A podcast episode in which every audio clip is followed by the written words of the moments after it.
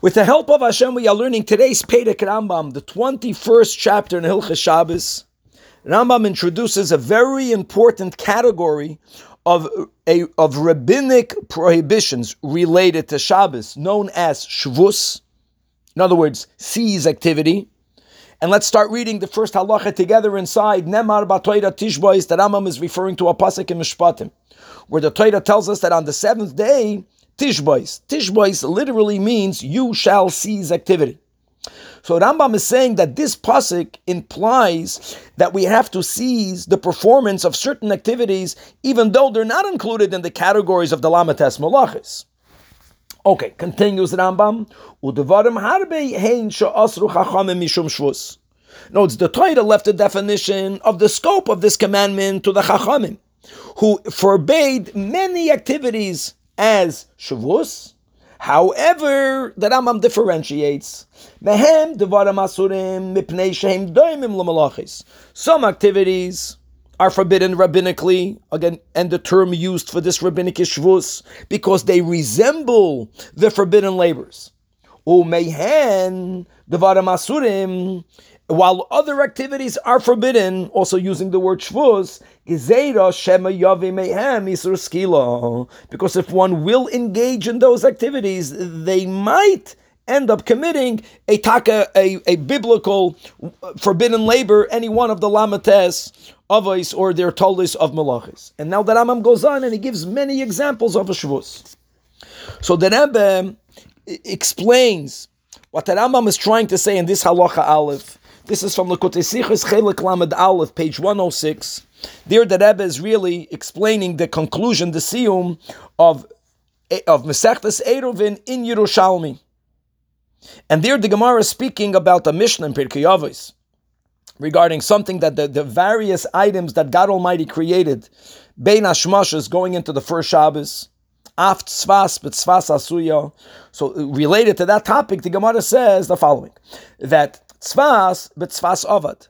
To make a pliers or to make a tweezers, you need to have a tool which is a tweezers, which will be able to bend the hands of the current utensil into the form that they need to be in for them to function as a tweezers or for them to function as a pliers. In other words, since you need to, to use a tweezers to make new tweezers, you need to use pliers to make a new plier so the Gemara says, Tzafsa kademaisa my havos. Who made the first one? And the Gemara answers that Beri Yahavos, that indeed it was created by God Almighty. In other words, there are two types of pliers. You have the one that was made directly by God, and then you have other pliers that were formed with the one that God made. And the Gemara there is using this concept of tzvas the first tzvas was Ber Yahavos as it relates to Hilchei Shabbos.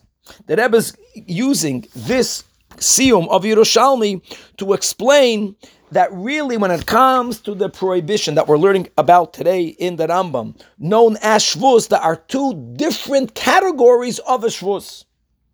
There is, so to say, a Shvus that is a lot closer to a biblical violation. They're all Isurei Derabanan, but it's in the category that it's close to an Isur Doiraisa.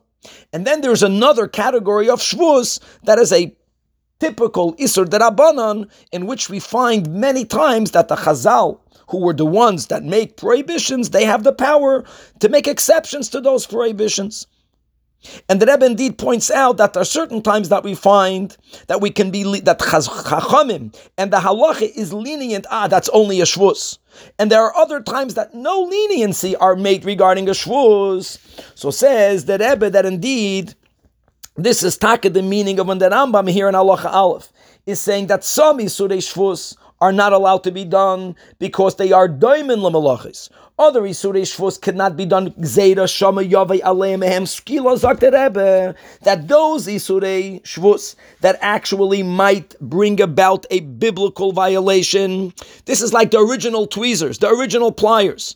It's an Isur that Derabanan in which no exceptions can be made because it's very close to and it's here to protect us from never violating an Isur Doiraisa.